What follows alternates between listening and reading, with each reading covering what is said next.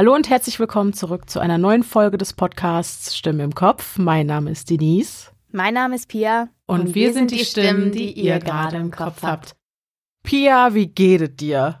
Negativ bist du wieder? Ja, ja, auch im übertragenen Sinne. Irgendwie bin ich genervt. Irgendwie bist du genervt heute. Ja, total. Oh.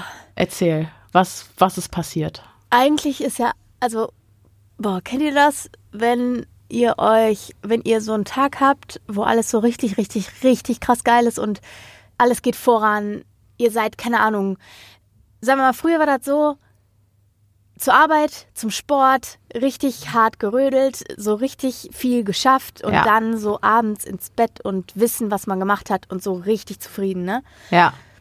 Jo, so einen Tag hatten wir ja vorgestern. Mhm. Der eine oder andere hat das vielleicht auf ähm, also vorgestern, wir haben jetzt Donnerstag, also am äh, Freitag, also am Mittwoch, Mittwoch, vergangenen Mittwoch, auch zum Zeitpunkt der Ausstrahlung dieser Folge, hatten wir beide einen super geilen Tag zusammen.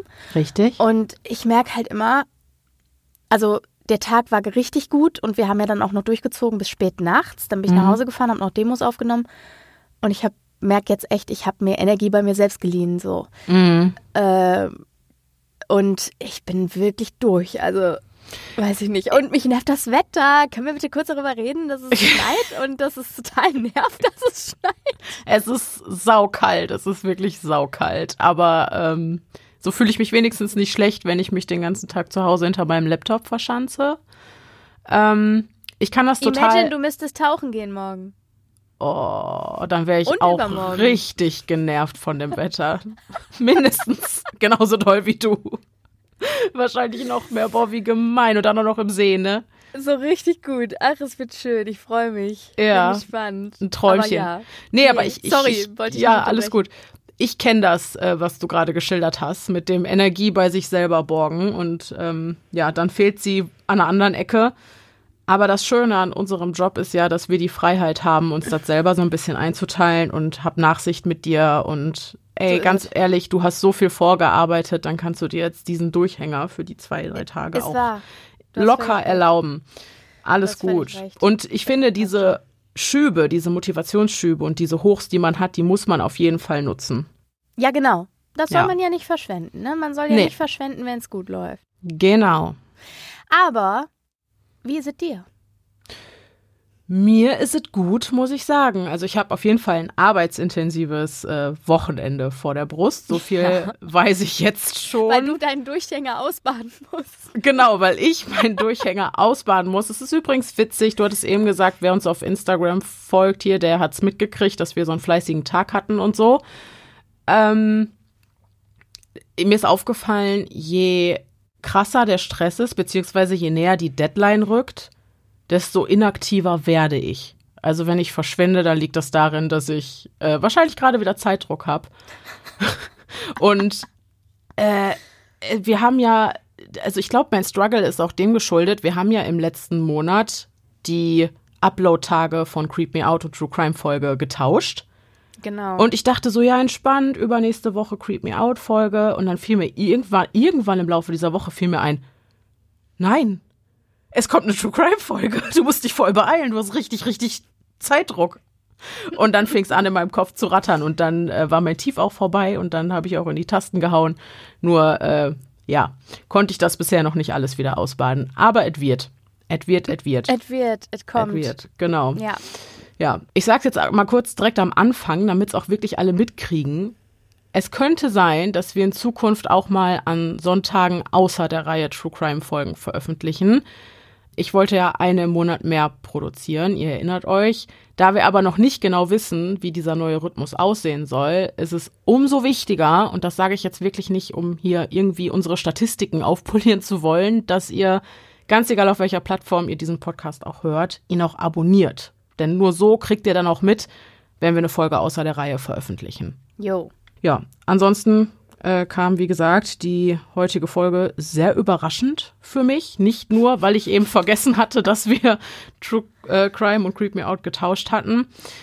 Die Folge ist auch aus dem Grund zu einem krassen Überraschungspaket für mich geworden, weil den Fall, den wir heute behandeln, den kenne ich zwar schon lange, ich habe mich aber noch nie so im Detail damit auseinandergesetzt, zumindest bis jetzt. Und während meiner Recherche musste ich dann merken, dass der zumindest für mich einen ganz anderen Ausgang hat, als ich es erwartet hätte.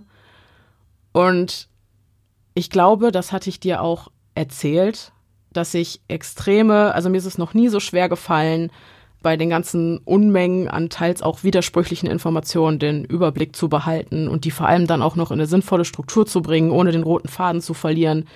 Also die heutige Folge war sowohl was die Recherche als auch die Ausarbeitung des Skripts betrifft eine krasse Herausforderung für mich, muss ich ganz ehrlich sagen. Also hatte ich auch noch nicht so in der Form. Ich bin sehr gespannt auf das Ergebnis, ja. was du uns jetzt präsentierst. Ja, ich hoffe natürlich, äh, sie gefällt euch trotzdem. Das hoffe ich sehr, weil das Oberthema ist in diesem Fall wirklich, wirklich wichtig und das sollte auf jeden Fall Gehör finden. Nun denn. Okay, los geht's.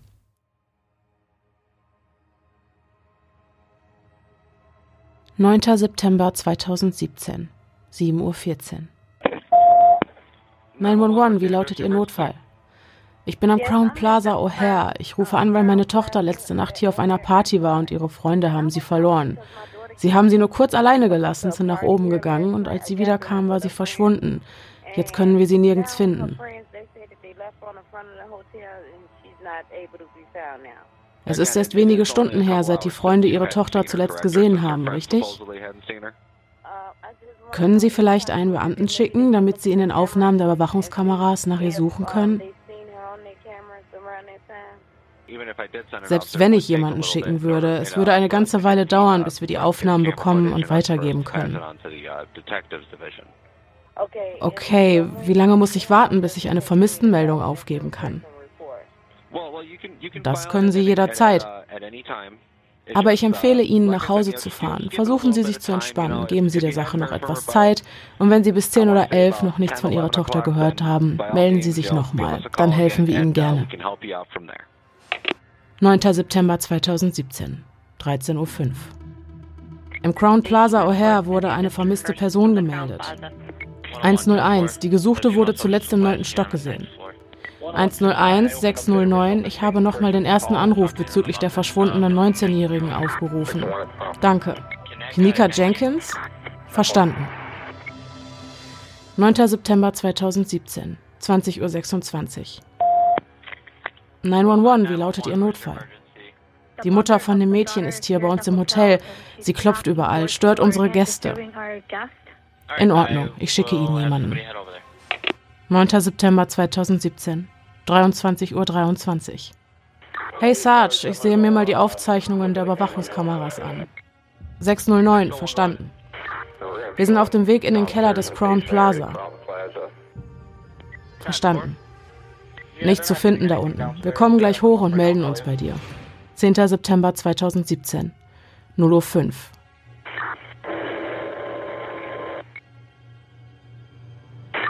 Hier 301. Oh, scheiße. 301, everything 10-4? 13 Stunden zuvor im 30 Kilometer entfernten North Lawndale, Chicago. Hier wächst die mittlerweile 19-jährige Kinika Jenkins gemeinsam mit ihrer älteren Schwester Leonore und ihrer Mutter Theresa auf. Ein hartes Pflaster, auf dem einer unbeschwerten Kindheit und Jugend nicht selten aufgrund von Bandenkriegen und Schießereien Steine in den Weg gelegt werden. Doch trotz des rauen Windes, der hier weht, oder vielleicht gerade deswegen, ist Kinika zu einer selbstbewussten und lebensfrohen jungen Frau herangewachsen. Sie lässt sich von niemandem die Laune vermiesen und schon gar nicht auf der Nase herumtanzen. Sie genießt das Leben in vollen Zügen, geht gerne aus und verbringt viel Zeit mit ihren Freunden. Vor allem jetzt, wo sie den Schulabschluss in der Tasche und eine Anstellung als Pflegekraft in Aussicht hat. Doch Kinika ist nicht nur Partyqueen, sondern auch Muntermacher, Stimmungsaufheller und Sonnenschein für all diejenigen, die sie in ihr großes Herz geschlossen hat. Immer ein offenes Ohr und ein Lächeln auf den Lippen, manchmal ein kleines bisschen albern und humorvoll. Kinika nimmt sich selbst nicht zu ernst und strotzt nur so vor sprühender Energie. Am 9. September 2017 gilt es von dieser Energie keinen einzigen Funken zu verschwenden. Zuerst feiert sie den Abschlussball ihrer besten Freundin Bree ein bedeutsames Ereignis auch für Kinika, und danach ist Party angesagt. Wer in einer Gegend lebt, die einem Kriegsgebiet gleicht, weil auf offener Straße scharf geschossen wird, der muss erfinderisch werden und Möglichkeiten finden, Spaß zu haben, ohne sich der Gefahr auszusetzen, ins Kreuzfeuer zu geraten. Da es hier nur wenige Orte gibt, an denen sicher gefeiert werden kann, weicht die Jugend von Lawndale regelmäßig auf Hotelpartys aus. Etablissements wie das Crown Plaza Chicago O'Hare in Rosemont haben ein Herz für Teenager, die ihre besten Jahre genießen wollen und öffnen daher regelmäßig ihre Pforten für die feierwütige Meute. Und so machen sich Kinika und Bree nach dem Abschlussball gegen 0.45 Uhr auf den Weg nach Rosemont. Kinikas Mutter, Theresa Martin, hatte ihrer Tochter für diesen Abend das Auto geliehen, da sie sich gerade ohnehin von einem Eingriff erholen muss, den sie am Vortag hatte.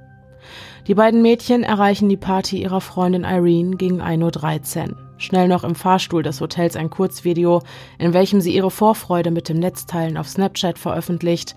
Und dann geht es los. Einfach alle sind gekommen. Es wird getanzt, gelacht und natürlich auch getrunken.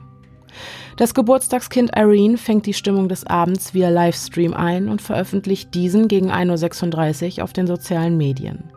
Zu diesem Zeitpunkt scheint noch alles in bester Ordnung zu sein, doch ändert sich das gegen drei Uhr morgens schlagartig. Kinika ist verschwunden. Eigentlich wollten sie und drei Freundinnen die Party gerade verlassen und nach Hause fahren. Sie standen sogar schon an den Fahrstühlen im neunten Stock. Da fiel Kinika plötzlich auf, dass sie ihr Handy im Hotelzimmer liegen gelassen haben muss. Da sie selbst den ein oder anderen Drink zu viel hatte, beschlossen ihre Freundinnen, das Handy für sie zu holen, während Kinika an den Fahrstühlen auf sie warten sollte. Doch als sie nur zehn Minuten später mit dem Handy zurückkehrten, fehlte von Kinika jede Spur. Jetzt suchen sie bereits seit über einer Stunde im ganzen Hotel nach ihr, doch macht es den Anschein, als wäre sie regelrecht vom Erdboden verschluckt worden. Als Bree einen Sicherheitsbeamten des Crown Plazas um Hilfe bei der Suche nach ihrer besten Freundin bittet, droht ihr dieser mit dem Rauswurf aus dem Hotel. Es gehöre sich nicht, mitten in der Nacht auf den Fluren herumzurennen. Die Mädchen sind verzweifelt. Um 4.30 Uhr wird Theresa Martin im 30 Kilometer entfernten Lawndale vom Klingeln des Telefons aus dem Schlaf gerissen. Am anderen Ende der Leitung eine Freundin von Kinika, die ihr verzweifelt mitteilt, dass ihre Tochter verschwunden ist. Noch ahnt Theresa nicht, dass für sie in jener Sekunde der schlimmste Albtraum einer jeden Mutter beginnt. Im ersten Moment versteht Theresa die Aufregung nicht, sagt dem Mädchen, sie solle sich beruhigen und noch etwas Geduld bei der Suche haben. Irgendwo muss Kinika schließlich zu finden sein. Doch als die Verzweiflung der beiden Freundinnen, die sich im Hintergrund aufgebracht unterhalten, zu ihr durchdringt, beschließt sie, bei der Suche zu helfen. Kinika ist jedoch mit ihrem Auto zum Crown Plaza gefahren, daher müssen die Mädchen dieses erst zu ihr zurückbringen, andernfalls hat sie keine Chance, mitten in der Nacht das besagte Hotel in Rosemont zu erreichen. Glücklicherweise ist nicht nur Kinikas Handy, sondern auch der Autoschlüssel bei ihren Freundinnen. Theresa wundert sich und sie überkommt erstmals ein ungutes Gefühl. Dass die Besitztümer ihrer Tochter, die an diesem Abend immerhin die Fahrerin der Gruppe war, nicht bei ihr, sondern bei ihren Freundinnen sind, lässt sie hellhörig werden. Die mütterliche Intuition sagt ihr, irgendetwas stimmt hier nicht. Als Theresa am Hotel angekommen ist, ist es bereits 5.30 Uhr. Unter den Suchenden herrscht Uneinigkeit darüber, wo Kinika nun verschwunden sein soll. Einige ihrer Freunde sagen, sie habe unten in der Lobby gewartet. Andere berichten, sie sei zuletzt an den Fahrstühlen im neunten Stock gesehen worden. Bedauerlicherweise zeigt sich das Hotel bei der Suche nach Kinika nur wenig hilfsbereit. Schon dreimal wurde das Hotelpersonal vom Suchtrupp darum gebeten, auf dem Material der Überwachungskameras nach Kinika Ausschau zu halten. Auf diese Weise hätte man wenigstens einen Anhaltspunkt, wohin sie gegangen sein könnte. Doch auch auf die dritte Anfrage bekommen Genikas Freunde dieselbe Antwort wie die beiden Male davor. Die Durchsicht des Überwachungsmaterials sei Aufgabe der Polizei, nicht die des Hotels. Und um die Aufnahmen herauszugeben, sei außerdem eine offizielle Vermisstenmeldung notwendig. Weitere zwei Stunden vergehen, doch die Suche nach Kinika bleibt nach wie vor ohne Erfolg. Theresa ist sich sicher, ein Blick auf das Material der Überwachungskameras würde Antworten liefern. Also trifft sie um 7.15 Uhr den Entschluss, das Rosemont Police Department um Hilfe zu bitten. Doch der Officer am anderen Ende der Leitung empfiehlt ihr, sich noch etwas zu gedulden. Immerhin sei ihre Tochter erst seit knappen vier Stunden verschwunden. Zwar könne theoretisch jederzeit eine Vermisstenmeldung aufgegeben werden, doch sei es nichts Ungewöhnliches für einen Teenager, nach einer Feier mit zu einer Freundin oder einem Freund zu gehen und dort zu übernachten. Wenn sie um zwölf immer noch nicht aufgetaucht ist, dann helfen wir ihnen gern. Also einfach abwarten und Tee trinken? Leichter gesagt als getan, wenn man das eigene Kind vermisst. Als gestandene Frau nimmt Theresa Martin die Aufgabe von Hotelpersonal und Polizei also erst einmal selbst in die Hand.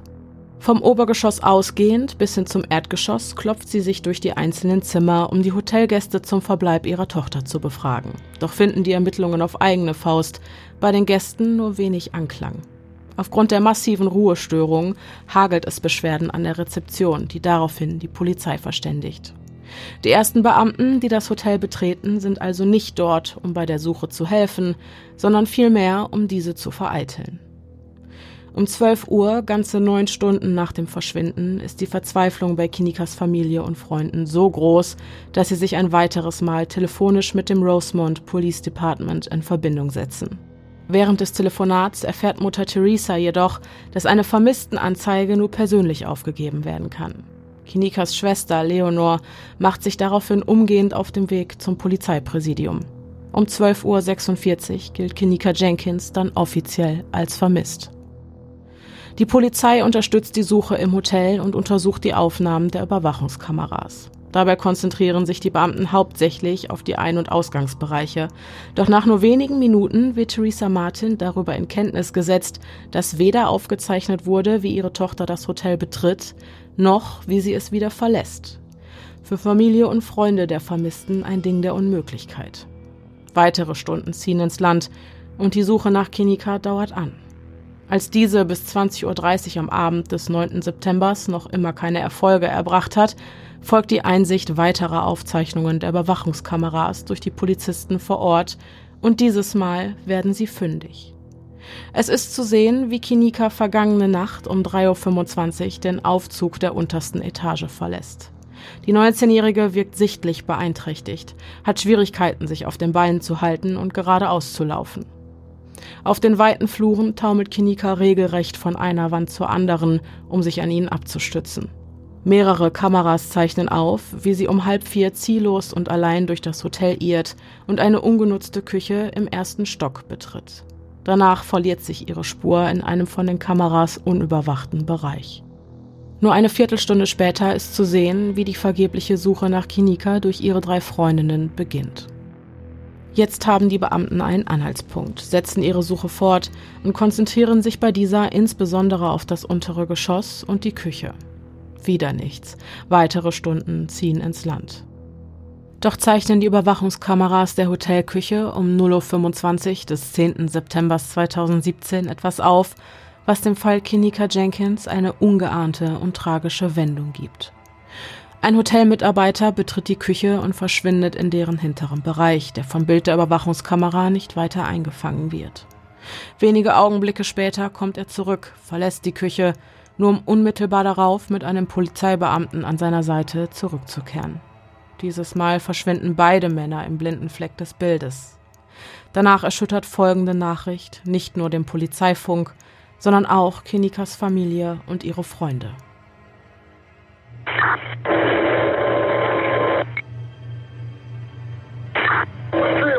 Oh, fuck.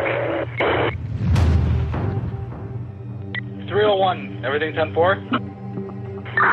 Negative. I have that uh, subject in the kitchen in a freezer.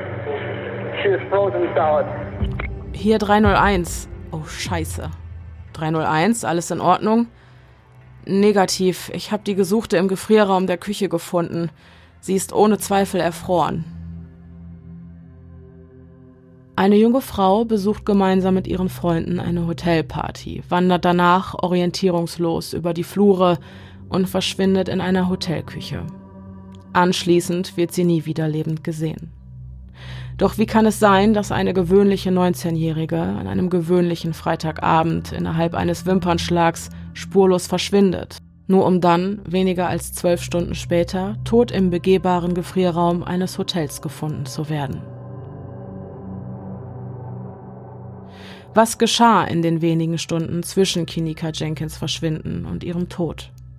Die Aufgabe, auf diese Fragen Antworten zu finden, liegt nun in den Händen der Polizei von Rosemont.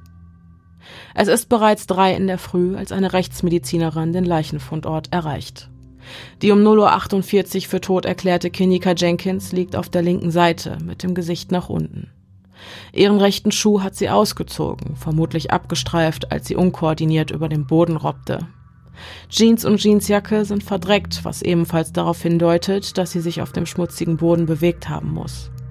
Abgesehen von kleinen Abschürfungen am rechten Fuß und einer Prellung des linken Oberschenkels, vermutlich verursacht durch einen vorangegangenen Sturz auf den Steinboden des Gefrierraums, sind keine Verletzungen ersichtlich. Keine Kratzspuren, Blutergüsse oder Abwehrverletzungen, die auf einen Todeskampf hinweisen. Auch ihre Fingernägel sind intakt. Kinika war augenscheinlich eine selbstbewusste und starke junge Frau. Hätte ihr jemand etwas antun wollen, hätte sie sich zur Wehr gesetzt. Und das hätte definitiv Spuren hinterlassen. Die Temperatur im Gefrierraum beträgt jetzt, nachdem die Tür seit zwei Stunden offen steht, etwa ein Grad Celsius. Eine Temperatur, die einen Kältetod wahrscheinlich macht. Diese erste Einschätzung der Rechtsmedizin ist für die anwesenden Polizisten Grund genug, keine Fingerabdrücke von Leichenfundort und Umgebung zu nehmen. Auf den ersten Blick deutet immerhin alles auf einen tragischen Unfall, und nicht auf ein Verbrechen hin. In der Zwischenzeit haben auch Kinikas Mutter Theresa, ihre Schwester Leonor und ihr Onkel, die zum Fundzeitpunkt noch immer im Hotel waren, von Kinikas Tod erfahren. Ein Schock für alle Beteiligten. Doch Theresa möchte stark sein, weiterhin funktionieren, um dafür Sorge zu tragen, dass ihrer Tochter auch im Tod Gerechtigkeit widerfährt. Zudem misstraut sie den Beamten, die sie von Anfang an hingehalten und ihr gesagt haben, sie solle sich noch etwas gedulden, nur um ihr jetzt die Hiobsbotschaft zu überbringen, dass man ihre Tochter bedauerlicherweise zu spät gefunden habe und dass man jetzt nichts mehr für sie tun könne. Die Intuition einer Mutter sollte man niemals unterschätzen. Sie täuschte sie nicht bei der Befürchtung, dass hinter Kinikas Verschwinden mehr steckte als ein Teenager, der nach einer Party spontan bei Freunden übernachtete. Und auch jetzt, wo sie das dringende Gefühl hat, dass der Tod ihrer Tochter alles andere als ein Unfall ist, wird ihre Intuition sie nicht täuschen. Da ist sich Theresa sicher.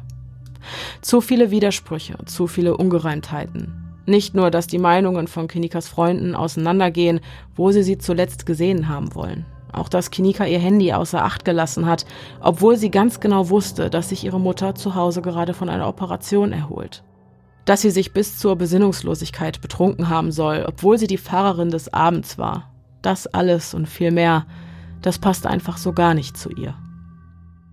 Zumal es bedauerlicherweise nicht das erste Mal wäre, dass sich die Behörden für die Aufklärung des Todesfalles eines Opfers aus der BIPOC-Community weitaus weniger ins Zeug legen, als wenn es sich bei dem Opfer um einen weißen Menschen handeln würde. Denn Beispiele für den institutionellen Rassismus gibt es viele. Zudem wird Theresa aufgrund des harschen Umgangs der Polizisten immer mehr das Gefühl vermittelt, dass sie diejenige ist, die ein Verbrechen begangen hat und jederzeit verhaftet werden könnte. Doch im Kampf um die Gerechtigkeit für ihre Tochter ist ihr jedes Mittel recht. Und so fragt Theresa die Polizisten kurzerhand, ob sie ihre Tochter sehen dürfe. Für die Beamten kommt diese Frage überraschend. So liegt es ja eigentlich in ihrem Interesse, die Angehörigen vor einer weiteren Traumatisierung zu schützen. Dennoch lautet die Antwort unter der Bedingung, dass Theresa nur eine weitere Begleitperson mitnimmt, keine Fotos macht und nichts anfasst, ja. Weiter möchte Theresa wissen, in welcher Position ihre Tochter gefunden wurde, ob der Gefrierraum denn nicht videoüberwacht wird und ob es für eine eingesperrte Person wirklich keine Möglichkeit gibt, die Tür von innen wieder zu öffnen.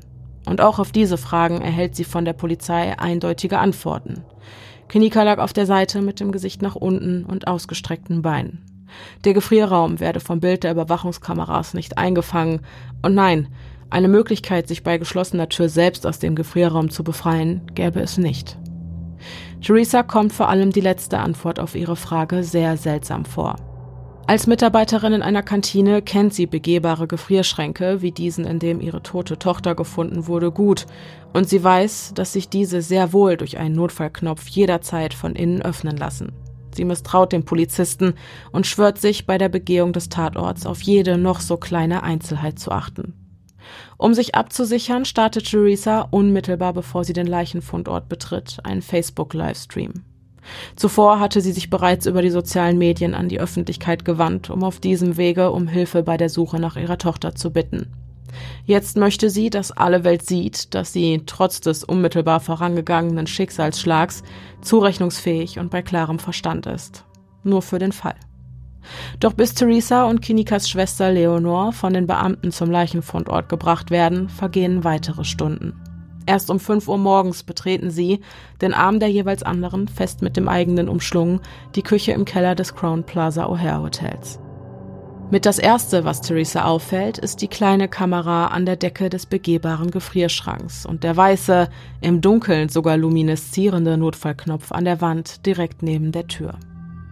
Nur von der Leiche ihrer Tochter fehlt jede Spur. Entgegen ihrer Erwartungen befindet sich Kinikas Leichnam jedoch bereits auf einer Trage, vor ihren neugierigen Blicken geschützt durch einen weißen Plastiksack. Theresa missfällt es, dass der Tatort offensichtlich von den Ermittlern manipuliert wurde, bevor sie ihn sehen konnte. Als sie auf eigenen Wunsch in das Gesicht ihrer toten Tochter blickt, wird ihr mit einem Mal ganz kalt ums Herz. Ihr Ausdruck wirkt nicht friedlich, ruhend, eher gebrochen. Als Theresa die Hotelküche verlässt, muss sie von ihrer Tochter Leonor gestützt werden. Die selbst auferlegte Fassade der Löwenmama, die für ihre Jungen stark sein will, bröckelt. Nur wenige Minuten später, um 5.10 Uhr, wird Kinikas Leiche aus dem Hotel und für weitere Untersuchungen in die Rechtsmedizin gebracht. Nach der Untersuchung des Leichenfundorts steht für die Polizei von Rosemont nun die Befragung der Partygäste auf der Agenda. Denn es gilt noch immer die Frage zu klären, warum Kinika so urplötzlich verschwand und wie sie bzw. ihre Leiche in den Gefrierraum der stillgelegten Küche des Hotels gelangte. Doch die Erinnerungen an das, was zwischen Kinikas Ankunft auf der Party und ihrem Verschwinden geschah, scheinen verschwommen. Die Ermittler hören viele verschiedene Versionen von dem, was am Abend des 8. September 2017 passiert ist, beziehungsweise was passiert sein könnte. Nur in einer Sache sind sich die Partygäste einig. Kinikas Tod war kein Unfall. Einige wollen sie mit einer Gruppe nicht weiter spezifizierter Leute durch die Hotelhallen laufen gesehen haben. Und tatsächlich zeichnete eine der Überwachungskameras auf, wie sie gegen 3.20 Uhr nahe der Rezeption herumirrte. Allein. Wieder andere berichten, dass sich Kinika im Verlauf des Abends immer seltsamer und weniger wie sie selbst verhalten habe. Anfangs habe sie noch getanzt und gelacht, doch wirkte sie wenig später irgendwie traurig und verstimmt, bis sie sich allein zurückzog und hinsetzte. Einer Bekannten fiel auf, dass Kinika irgendwie taumelte, als sie ihr zur Begrüßung eine Umarmung gab. Im Allgemeinen gibt es viele verschiedene Meinungen darüber, ob Kinika am besagten Abend nun viel oder wenig getrunken habe und wie betrunken sie dementsprechend wirklich war. Einige sagen, es wäre nur ein Glas Cognac gewesen. Andere sagen, Kinika habe sich anschließend der ganzen Flasche gewidmet. Ein Hinweis, der eventuell Aufschluss über den tatsächlichen Bewusstseinszustand der Toten geben könnte, verbirgt sich in der Aufzeichnung des Livestreams, der am Abend der Feier von Irene, dem Geburtstagskind, veröffentlicht wurde. In dem Video ist im Hintergrund Kinikas Stimme zu hören, wie sie sagt, Girl, I'm not drunk. Zu Deutsch, Girl, ich bin nicht betrunken. Doch Irene kennt ihre Freundin nur zu gut. In den vergangenen Jahren sind die beiden oft zusammen ausgegangen und haben so einige Nächte gemeinsam durchgefeiert. Kinika sagte immer, sie sei nicht betrunken, auch wenn sie es war. Und laut Irene wäre das am Abend des 8. Septembers nicht anders gewesen. Um ehrlich zu sein, habe ich sie nur ein einziges Mal so betrunken erlebt wie an besagtem Abend. Und das war auf ihrem eigenen Geburtstag, sagt Irene im Rahmen ihrer Befragung. Es herrscht also nur Einigkeit darüber, dass Kinika neben dem Alkohol keine weiteren Drogen konsumierte. Nicht auf der Party und auch sonst nicht. Ihre Freunde bestätigen, dass in der Vergangenheit alle hin und wieder mal ein paar Pillen genommen hätten. Laut Polizeibericht seien auch am Abend des 8. Septembers Partydrogen im Umlauf gewesen. Doch Kinika habe das Gefühl der Wirkung dieser Substanzen nie gemocht und sie daher auch nicht weiter konsumiert. Doch wie betrunken Kinika wirklich war, darüber gibt einzig und allein das rechtsmedizinische Gutachten Aufschluss. Name Jenkins Kinika schwarze junge Frau im Alter von 19 Jahren. Fallnummer ME 2017-04241. Datum der Obduktion 10. September 2017. Befund der äußeren Leichenschau. 1,2 mal 0,5 cm große rot-violette unregelmäßige Abschürfung am äußeren rechten Knöchel. Eine 1,5 mal 1,2 cm undefinierte violette Prellung am rechten Oberschenkel. Befunde der Obduktion. Wischnewski-Blutungen im Magen. Kleine, schwarze, verfärbte, hämorrhagische Schleimhauterosionen, vor allem bei einer Unterkühlung über einen längeren Zeitraum hinweg zu finden. Außerdem unspezifisches Hirnödem lässt sich nicht mit der Todesursache in Verbindung bringen. Befunde des toxikologischen Gutachtens. Blutalkoholwert 0,112 Milligramm pro Deziliter. Topiramate im peripheren Blut, etwa 3000 Nanogramm pro Liter. Ein Medikament, welches zur Behandlung von Migräne- und Epilepsieerkrankungen eingesetzt wird. Todesursache Hypothermie aufgrund von Kälteexposition in einem begehbaren Gefrierschrank mit Ethanol- und Topiramatvergiftung als signifikant beitragende Bedingungen. Todesart Unfall. Die Rechtsmedizin ist sich also sicher. Da ein Blutalkoholwert von 0,112 Milligramm pro Deziliter in etwa 2,4 Promille entspricht, muss Kinika Jenkins am Abend des 8. September 2017 durch den Alkohol stark beeinträchtigt gewesen sein. Verstärkt wurde die Wirkung des Ethanols zusätzlich durch das Medikament Topiramat, welches zur Behandlung von Erkrankungen eingesetzt wird, die Kinika gar nicht hatte. Es bleibt also fraglich, wie die Substanz ins System der Toten gelangt ist. Fest steht nur, dass Ethanol und Topiramat den Kältetod begünstigen und dessen Eintritt beschleunigt haben. Der Alkohol führt zu einer Gefäßerweiterung und damit zu einer vermehrten Wärmeabgabe an die Körperoberfläche. Was sich also zunächst nach einer wohligen Wärme von innen heraus anfühlen mag, führt im nächsten Schritt dazu, dass das Blut umso schneller wieder abkühlt. Während wir an der Körperoberfläche Wärme spüren, friert unsere Körpermitte, darunter auch lebenswichtige Organe, die auf Kosten des Alkohols schlechter durchblutet werden. Die Körpertemperatur sinkt immer weiter und weiter, und das ohne, dass wir davon Kenntnis nehmen. Sobald der Wärmeverlust größer wird als die dem Körper mögliche Wärmeproduktion, sinkt die Körperkerntemperatur ab. Deren mittlerer Sollwert liegt bei rund 37 Grad Celsius. Von einer Hypothermie spricht man, wenn die Körperkerntemperatur weniger als 35 Grad Celsius beträgt. Bei einer solchen Unterkühlung würde sich die Blutversorgung normalerweise durch die Verengung der Gefäße auf die Körpermitte zentralisieren. Doch war Kenika Jenkins Körper dazu bei einem Blutalkoholwert von 2,4 Promille nicht mehr in der Lage. Die zur Aufrechterhaltung der Organfunktion notwendigen Stoffwechselvorgänge verlangsamen sich. Auch unsere Hirnfunktionen werden durch die Hypothermie beeinträchtigt, was zu Sinnestäuschungen und Verwirrungszuständen der sogenannten Kälteidiotie führen kann. In diesem Zustand verhalten sich Menschen irrational, verursachen Chaos, entkleiden sich teilweise oder sogar ganz, weil im Gehirn der Eindruck vermittelt wird, es sei zu warm.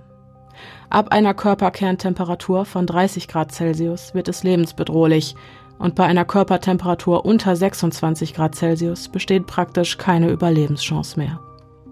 War es also das toxische Gemisch in ihrem Blut, das Kenika zum Verhängnis wurde? Die Behörden halten dies für wahrscheinlich. Ihre Rekonstruktion der Ereignisse des 9. September 2017 lauten wie folgt. Knika Jenkins erreichte gegen 1.13 Uhr nachts die Geburtstagsparty ihrer Freundin Irene im Crown Plaza O'Hare Hotel. Gegen 3 Uhr wollten sie und ihre Freundinnen die Feier verlassen, doch fiel Kinika vor dem Fahrstühlen im neunten Stock auf, dass sie ihr Handy im Hotelzimmer liegen gelassen haben musste. Ihre Freundinnen erklären sich dazu bereit, dieses für sie zu holen, doch anstatt zu warten, irrt Kinika alleine durch das Hotel. Anhand der Auswertung des Materials der 47 Überwachungskameras aus dem Hotel lässt sich ihre Route rekonstruieren. Auf den Aufnahmen ist zu sehen, wie Kinika den Fahrstuhl im Erdgeschoss alleine verlässt. Danach wankt sie sichtlich beeinträchtigt über die Flure, bis sie eine Treppe, die zur ersten Etage führt, hinaufgeht. Kurze Zeit später zeichnete die Überwachungskamera in der stillgelegten Hotelküche auf, wie Kinika im hinteren Bereich dieser verschwindet, genau in dem Bereich, in welchem sich der begehbare Gefrierschrank befindet.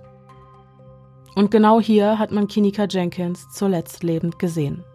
Den dunklen und nicht beleuchteten Gefrierraum einmal betreten, ist die 19-Jährige vermutlich direkt zu Boden gegangen, wahrscheinlich gestürzt, was die Prellung am rechten Oberschenkel erklärt. Aufgrund der Koordinationsschwierigkeiten, verursacht durch den Alkohol, robbte sie bei dem Versuch, sich zu orientieren, über den Boden, wodurch ihre Kleidung aus Jeans leicht verschmutzt wurde. Im Zustand der Erschöpfung sei Kinika, so zumindest die Annahme, nach kurzer Zeit auf dem Boden liegend einfach eingeschlafen, nicht wissend, dass sie sich in einem Gefrierer und damit in Lebensgefahr befindet. Der genaue Todeszeitpunkt ist nicht bekannt. Um der Öffentlichkeit, die nach Gerechtigkeit giert, Antworten zu liefern, werden die Befunde des rechtsmedizinischen Gutachtens sowie die Aufnahmen der Überwachungskameras aus dem Crown Plaza O'Hare Hotel am 6.10.2017 veröffentlicht. Diese Beweise sollen den Verdacht eines Verbrechens im Keim ersticken, doch geschieht genau das Gegenteil. Während die Behörden vorgeben, sich im Rahmen ihrer Ermittlungen auf Zahlen, Daten und Fakten zu stützen, beginnen Hobbyermittler auf der ganzen Welt, die nicht an einen Unfall glauben wollen, zwischen den Zeilen zu lesen. Da die Öffentlichkeit durch die Livestreams von Partygästen und Kinikas Mutter, die auf den sozialen Medien veröffentlicht wurden, von Anfang an an den Geschehnissen rund um diesen Fall teilhaben konnte, verbreiten sich die Verschwörungstheorien bezüglich Kinikas Tod im Netz wie ein Lauffeuer.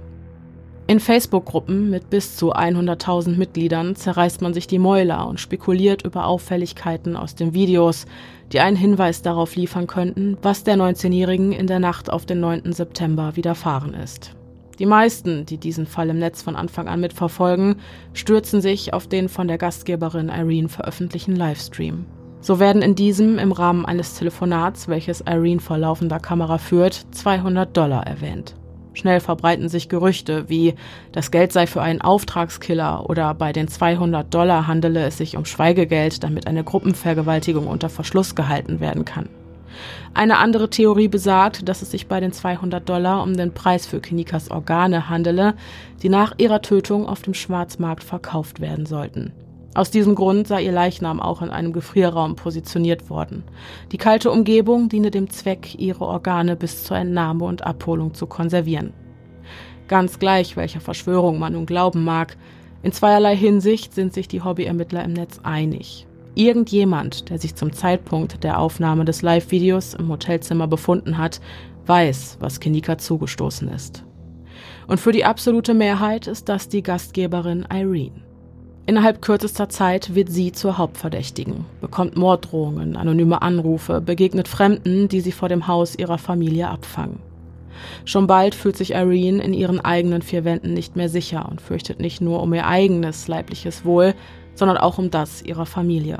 Aufgrund dessen will sich Irene öffentlich nicht zu dem Vorfall äußern, will nicht noch mehr Öl ins Feuer gießen. Es kommt der Punkt, an dem ist es nahezu unmöglich, noch die richtigen Worte zu finden. Denn egal was man sagt, die Leute hören ohnehin nur das, was sie hören wollen. Dennoch nimmt sie in ihrem ersten und letzten Interview mit Zack TV Stellung zu den Vorwürfen, indem sie die Anschuldigung, etwas mit Kinikas Tod zu tun zu haben, entschieden ablehnt. Zudem erklärt sie, dass es in dem Telefonat lediglich um einen verlorenen Parkschein ging, für den das Hotel eine Gebühr von 200 Dollar erhebt. Und wer das Crown Plaza O'Hare schon mal selbst mit einem fahrbaren Untersatz besucht hat, der weiß, dass diese Aussage der Wahrheit entspricht. Unter der Schranke, die die Fahrt auf den hoteleigenen Parkplatz freigibt, hängt nämlich ein Schild, auf dem nicht nur die Parkgebühren, sondern auch die Strafgebühren für einen verlorenen Parkschein aufgelistet werden. Und die belaufen sich auf exakt 200 Dollar. Doch den Hobbyermittlern aus dem Netz will in der Aufzeichnung des Livestreams noch etwas anderes aufgefallen sein. Und an dieser Stelle wird es Zeit für ein kleines Experiment. Ich würde nämlich gerne wissen, ob ihr diesen besagten Hinweis auch ohne vorangegangenes Priming bemerken würdet. Audio ab. What y'all gonna do?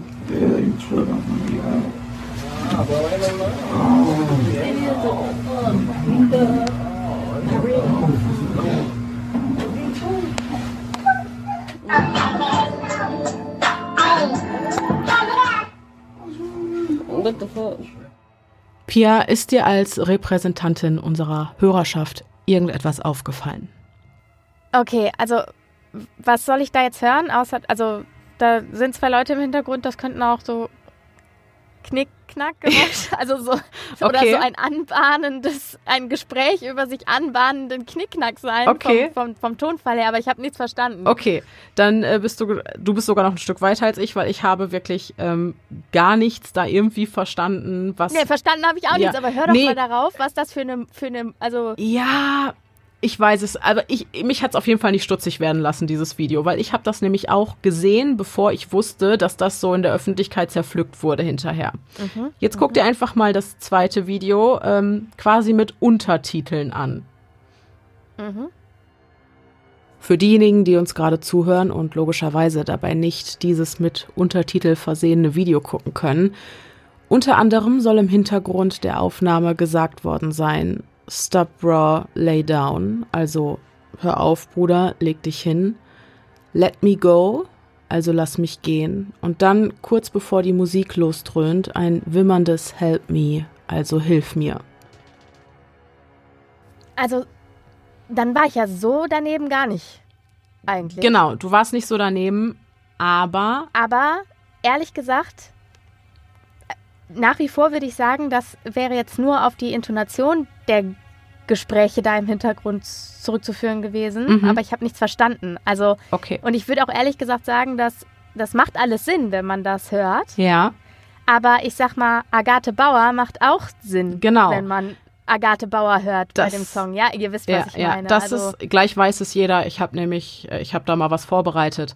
Ähm, Im Zentrum steht aber tatsächlich dieser Hilfeschrei, den Leute gehört haben sollen. ja, dieses Gequietsche. Genau, das äh, Ja. haben viele als Hilfeschrei wahrgenommen. Ob es sich dabei aber tatsächlich um einen Hilfeschrei handelt, ist mehr als fraglich und das aus folgendem Grund. Jetzt öffnest du bitte die zweite Mail und das Video und gehst genau an die Minutenanzahl, die ich da hingeschrieben habe. The juice of lemons makes fine punch.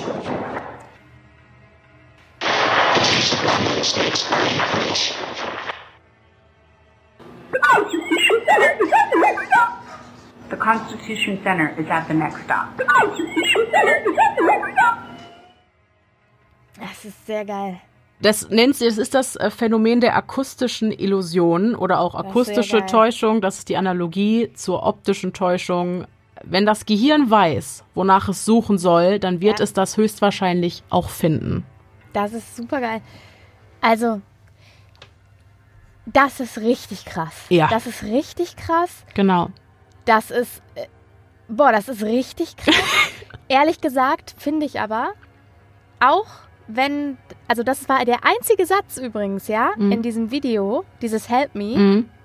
Was ich nicht auch mit dem, was da stand, nicht verstanden habe. Okay. Also für dich Also ist es ganz weit weg. Selbst weit mit weg. Text dabei. Weit weg. Und was auch weit weg ist, ich weiß nicht, also man hört ihre Stimme ja. Mhm. Und ihre Stimme ist wahnsinnig tief. Die hat eine ganz, ganz tiefe Stimme.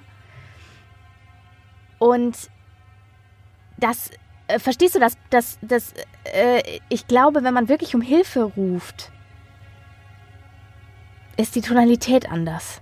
Verstehst du, was ich meine? Dieses, Ja, es klang ja, es klang doch eher wie so ein weinerliches Wimmern, oder? So klang es für mich. ja, aber sie hat ja vorher nicht gewimmert. Sie hat ja vorher sehr klar Dinge gesagt im Hintergrund, oder? Ich bin mir, um ehrlich zu sein, gar nicht sicher, ob das Kinika war. Ich meine nämlich nicht, weil das das letzte so. Mal, dass man sie gehört hat auf der Aufnahme, äh, war eben dieses Girl, I'm not drunk. Okay. Weiter davor. Ähm, genau, also ich gehe nicht davon aus, dass die Person, die man reden hört, dass das Kinika Jenkins ist. Aber ich möchte auch niemandem seine Wahrnehmung absprechen. Ich möchte das auch auf gar keinen Fall ausschließen, dass diese Theorie Nee, um einen Gottes Willen, um Wahrheitsgehalt hat. Aber ich möchte es in den Raum werfen, gerade unter Anbetracht dieser ähm, akustischen Illusion, dass es durchaus sein kann, dass man eben das hört, was man in dieser Situation hören will oder so wonach man krass. sucht. Und deswegen wollte ich einfach, damit jeder merkt, wie stark dieser Effekt ist, wollte ich eben dieses Mhm. Beispiel eben bringen mit diesen beiden Audiosequenzen, die ich eben Das eingespielt geil. habe. Also das war wirklich, wirklich richtig Ein spannend. kleines Humanexperiment am Rande. Sehr spannend. Ich bin übrigens gespannt. Ich würde trotzdem gerne nochmal die ähm, Frage in die Community werfen. Mhm. Hört ihr dieses Help Me oder hört ihr es nicht? Weil, also alles da drumrum war irgendwie so, als die Untertitel kamen, so, okay, okay. Mhm. Nur dieses Help Me ist für mich nur ein Quietschlaut. Mhm. Interessant. So. Können wir auch Ja. am Ende der Folge, kommen wir da sicherlich nochmal drauf zurück. Bin ich sehr gespannt. Ja. Ich hatte nur so. Ja, nee. Würde ich gerne trotzdem einfach mal so in den Ja. Raum werfen. Fände ich mal interessant, wie die anderen das sehen. Ja, auf jeden Fall. Gut. Kleiner Exkurs. Wir machen weiter mit dem Fall. Für all diejenigen, die einen Hilfeschrei gehört haben wollen, steht jedenfalls fest, was in der Nacht auf den 9. September 2017 geschehen ist. Bei Kinikas Tod handele es sich um ein aus dem Ruder gelaufenes Sexualverbrechen. Irgendjemand habe ihr etwas antun wollen, doch habe sie sich mit aller Kraft gewehrt. Ein unerbittlicher Kampf endete mit dem Tode, woraufhin Kinikas Leiche im Gefrierraum der stillgelegten Hotelküche versteckt wurde. Doch auch Kinikas Angehörige und ihre Freunde sind der Überzeugung, dass es sich bei ihrem Tod nicht um einen Unfall handeln kann. Sie schenken den Befunden aus dem rechtsmedizinischen Gutachten keinen Glauben und würden sich eine zweite Untersuchung, durchgeführt von einem anderen unabhängigen Rechtsmediziner, wünschen. Schon der Fall Kenrick Johnson aus dem Jahre 2013 hat schließlich gezeigt, drei Obduktionen gleich drei verschiedene Todesursachen. Ihr Misstrauen ist also nicht unbegründet. Zudem stimmen die Ereignisse des 9. Septembers mit dem Bild, das sie von Kinika haben, einfach nicht überein. Sich volllaufen lassen und sich dann aus dem Staub machen, das passt so überhaupt nicht zu ihr, sagt ihre beste Freundin Bree Als sie nicht wie verabredet an den Fahrstühlen auf sie wartete, wusste sie gleich, dass etwas Schreckliches passiert sein musste. Malik und Jason, zwei Freunde von Kinika, die am besagten Abend ebenfalls auf der Party waren, sind davon überzeugt, dass ihr jemand etwas in den Drink gemischt haben muss. Und schlimmer noch. Für sie ist es sogar denkbar, dass das Hotel selbst etwas mit Kinikas Tod zu tun haben könnte und das nun zu vertuschen versucht. Warum sonst habe ihnen niemand bei der Suche nach ihr helfen wollen? Zudem habe der Direktor des Hotels, der Kinikas Leiche in der Hotelküche gefunden hat und ebenfalls auf den Aufzeichnungen der Überwachungskameras zu sehen ist, äußerst gelassen gewirkt dafür, dass er nur wenige Sekunden zuvor ein totes Mädchen in der Gefrierkammer seines Hotels gefunden hat ja sogar gelassener als der Polizist. Und generell scheint mit den Aufzeichnungen der Überwachungskameras irgendetwas nicht zu stimmen. Irgendetwas wirkt komisch, passt nicht ins Bild. Schon dass auf dem Material, abgesehen von Kinika, keine weiteren Menschenseele auf den Fluren des Hotels zu sehen ist, macht die Aufzeichnungen für Kinikas Freunde verdächtig. Es wirke, als wären sie bearbeitet, manipuliert worden. Doug Karner ist Experte für Videoforensik und hat die Aufnahmen genauestens untersucht. Er weiß, sobald ein Video manipuliert wird, bleiben Bildfehler zurück. Menschen hinterlassen Spuren, auch bei der Bearbeitung von bewegtem Bildmaterial. Und dass die Aufnahmen der Überwachungskameras aus dem Hotel nicht bearbeitet sein können, sieht Doug auf den ersten Blick. Diese werden ihm nämlich als Exe-Datei dargeboten. Laut des Experten ist es de facto nicht möglich, eine bearbeitete Videodatei zurück in ein Exe-Format zu bringen. Für Doug Karner gibt es keinen einzigen Beweis dafür, dass die Aufnahmen tatsächlich manipuliert worden sind. Sie seien absolut glaubwürdig. Es sieht also ganz danach aus, als wäre Kinika unmittelbar vor ihrem Tod tatsächlich alleine auf den Fluren des Hotels unterwegs gewesen. Auch Theresa Martin, die Mutter der Toten, macht dem Hotel aus gut nachvollziehbaren Gründen Vorwürfe. Als sie das Material der Überwachungskameras sah, sah sie ein desorientiertes junges Mädchen, das dringend Hilfe gebraucht hätte. Wie kann es also sein, dass ihr in einem Fünf-Sterne-Hotel mit 47 Kameras niemand zur Hilfe eilte? Warum ist der Gefrierraum einer stillgelegten Küche noch immer eingeschaltet? Und wieso gibt es keine Aufzeichnungen aus diesem Bereich, wenn sie an der Decke doch eindeutig eine Überwachungskamera hatte hängen sehen? Warum sagt man ihr, dass es keine Möglichkeit gäbe, alleine aus dem Gefrierraum zu kommen, sobald die Tür ins Schloss gefallen sei, wenn sie doch eindeutig einen Notfallknopf im Inneren der Gefrierkammer gesehen hat? Wieso hat man sie so lange warten lassen und den Tatort manipuliert, bevor sie ihre Tochter sehen durfte? Und warum hat von Anfang an niemand, weder die Polizei noch das Hotel, den Ernst der Lage und die Dringlichkeit der Situation begriffen? Fragen über Fragen. Und doch wird der Fall Kinika Jenkins trotz der Kontroverse nach nur sechs Wochen am 20.10.2017 vom Police Department Rosemont geschlossen und als Unfalltod deklariert. Für Familie, Freunde und einen Großteil der Bevölkerung ein Schock.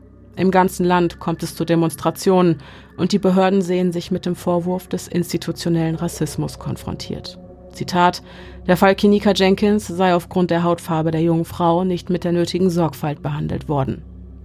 Als Reaktion veröffentlicht die Polizei von Rosemont einen vierseitigen Polizeibericht, in welchem das genaue Vorgehen der Ermittlungen sowie die Gründe für den schnellen Entschluss der Behörde im Detail geschildert werden.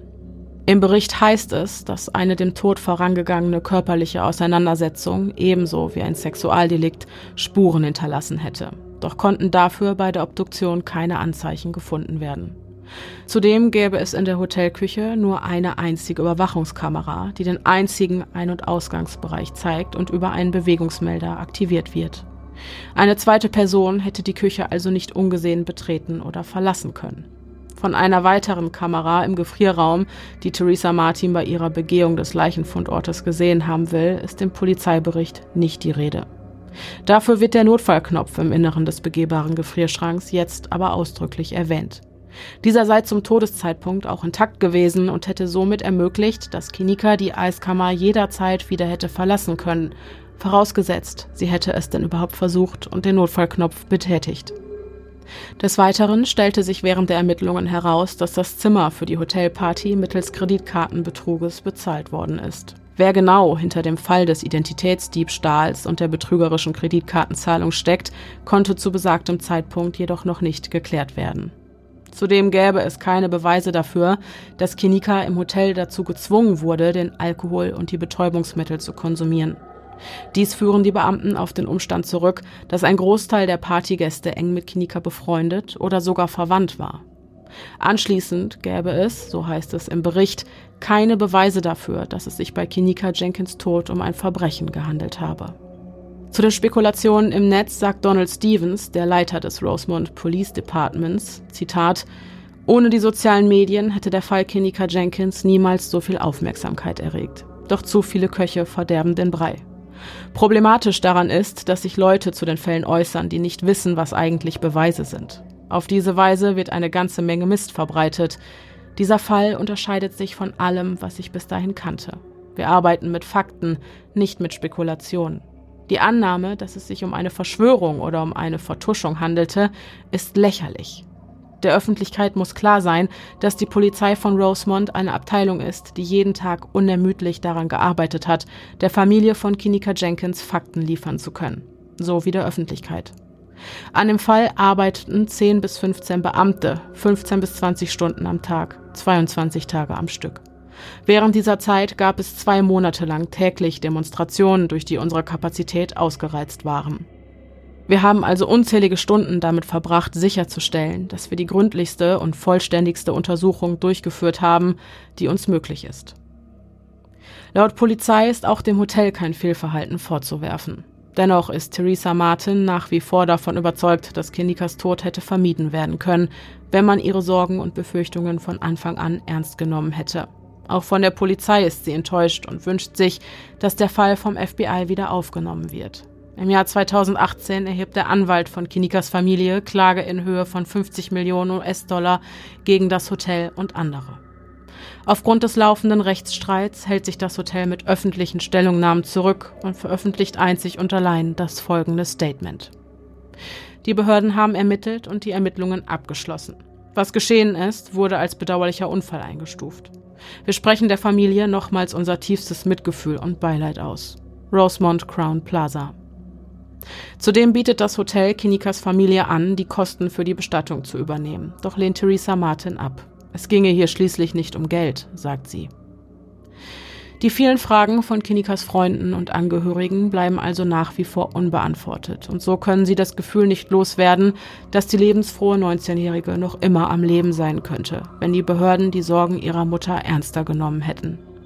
Unterstrichen wird diese Kritik von Menschen, die der Exekutive systemischen Rassismus vorwerfen. Und demgegenüber steht das Statement von Donald Stephen, dem Leiter der Polizei von Rosemont. Wir wollten von Anfang an Transparenz. Dafür haben wir alles getan. Wir arbeiten jeden Tag am Aufbau von Vertrauen in unserer Gemeinde, aber es gibt viele Menschen, die der Polizei einfach nicht trauen. Das ist eine Tatsache.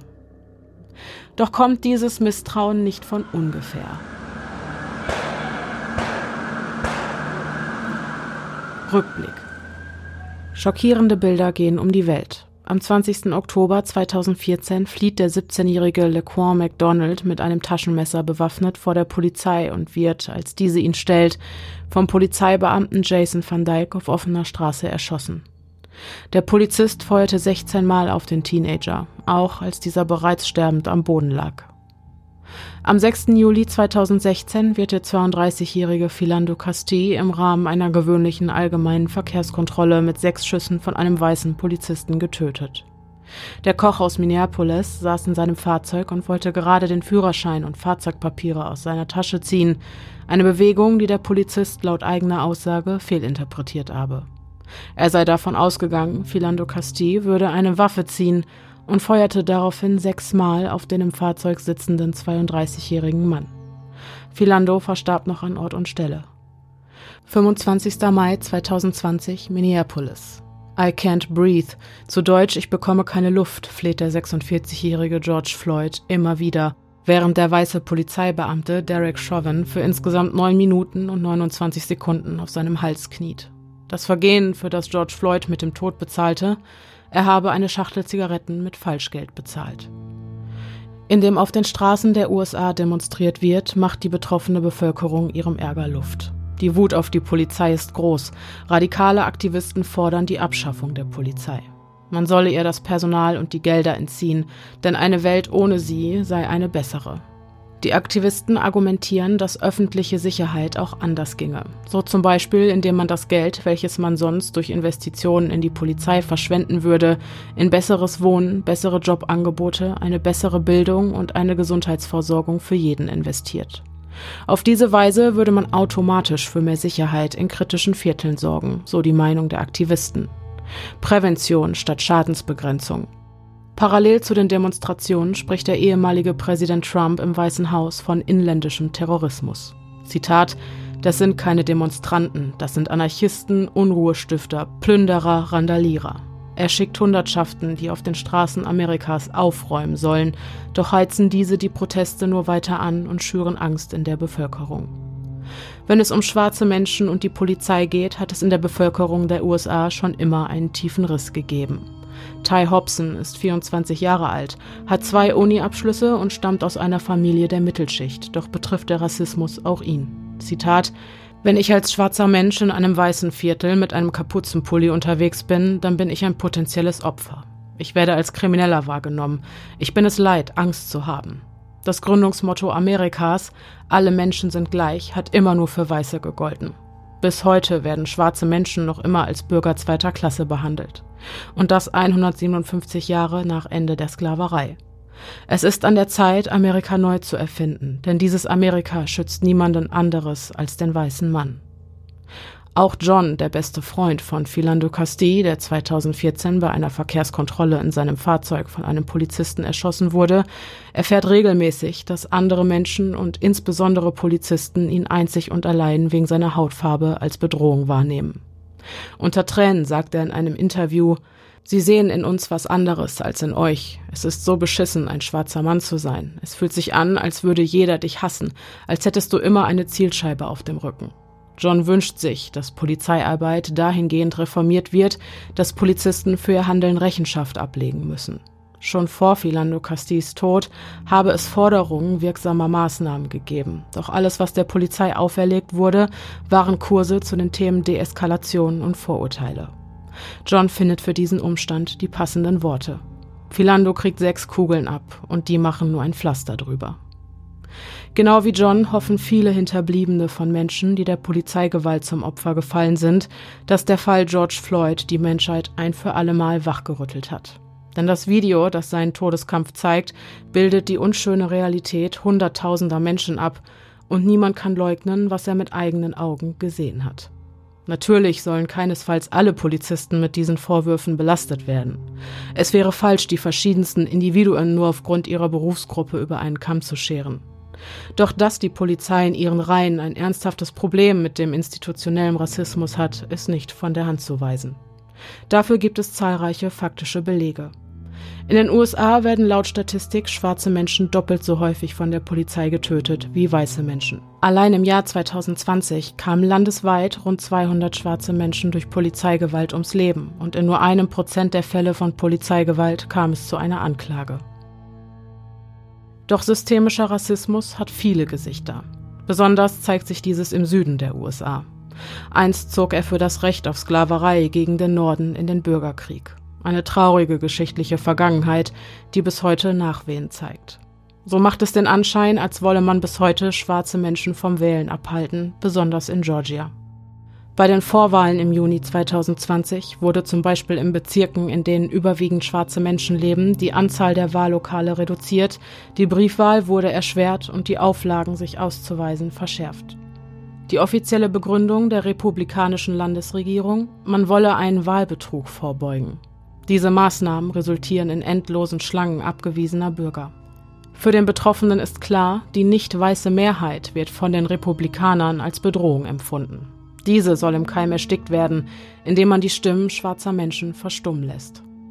Eine weitere Form der stillen Gewalt gegen Menschen aus der BIPOC-Community ist die systemische Vernachlässigung bestimmter Stadtteile, in denen überwiegend schwarze Menschen leben. Das sagt zumindest die Vorsitzende der Stadtplanungskommission Lancaster, Professor Eva Bradman. Zitat Jahrelang wurden schwarze Menschen auf bestimmte Stadtteile per Gesetz begrenzt. Das hat bis heute Nachwehen, selbst in kleinen Dörfern wie Lancaster.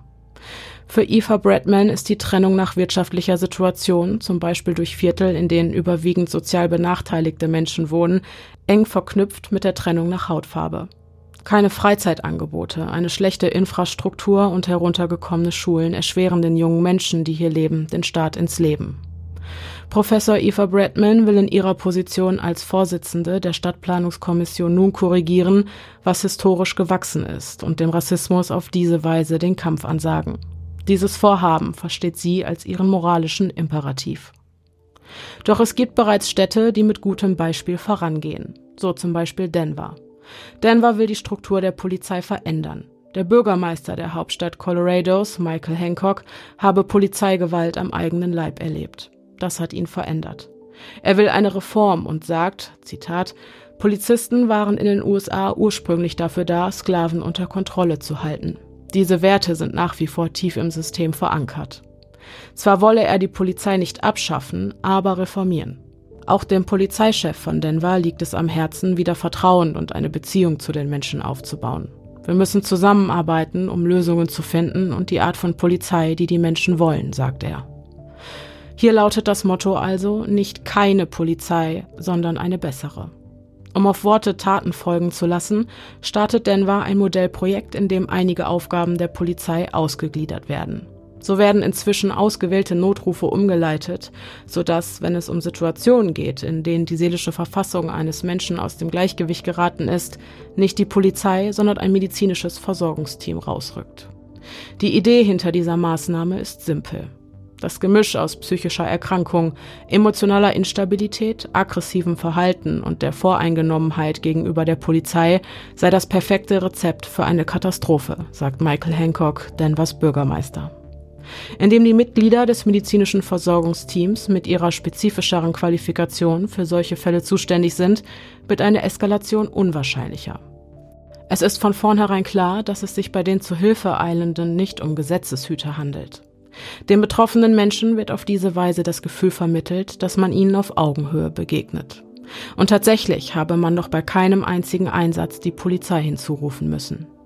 Das Denver-Projekt wird zum Vorbild, denn nicht immer ist die Polizei die beste Antwort. Es tut sich was, doch bis zur tatsächlichen Gleichberechtigung liegt noch ein weiter Weg vor uns. Noch heute gehen die Meinungen auseinander, wie die 19-jährige Kenika Jenkins am 9. September 2017 ums Leben kam. Auf diese Weise wurde ihr Tod zu einem repräsentativen Sinnbild für den tiefen Riss in Amerikas Bevölkerung. Für viele Aktivisten ist Kinika eine Botschafterin, ein Engel, der Menschen aus der ganzen Welt zusammengebracht hat, um für die Gerechtigkeit der BIPOC-Community zu kämpfen. Zudem zeigt uns dieser Fall, wie sehr unsere Erfahrungen, unsere Lebensgeschichte bestimmen, wie wir diese Welt, diese Realität wahrnehmen und was wir sehen.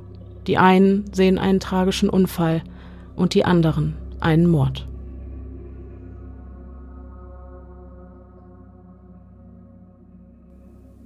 Ich glaube, ich kann ein bisschen nachvollziehen, was du meintest mit, das ist alles irgendwie anders geendet, als du gedacht mhm. hättest, als es angefangen hat. Ja, zumindest für mich.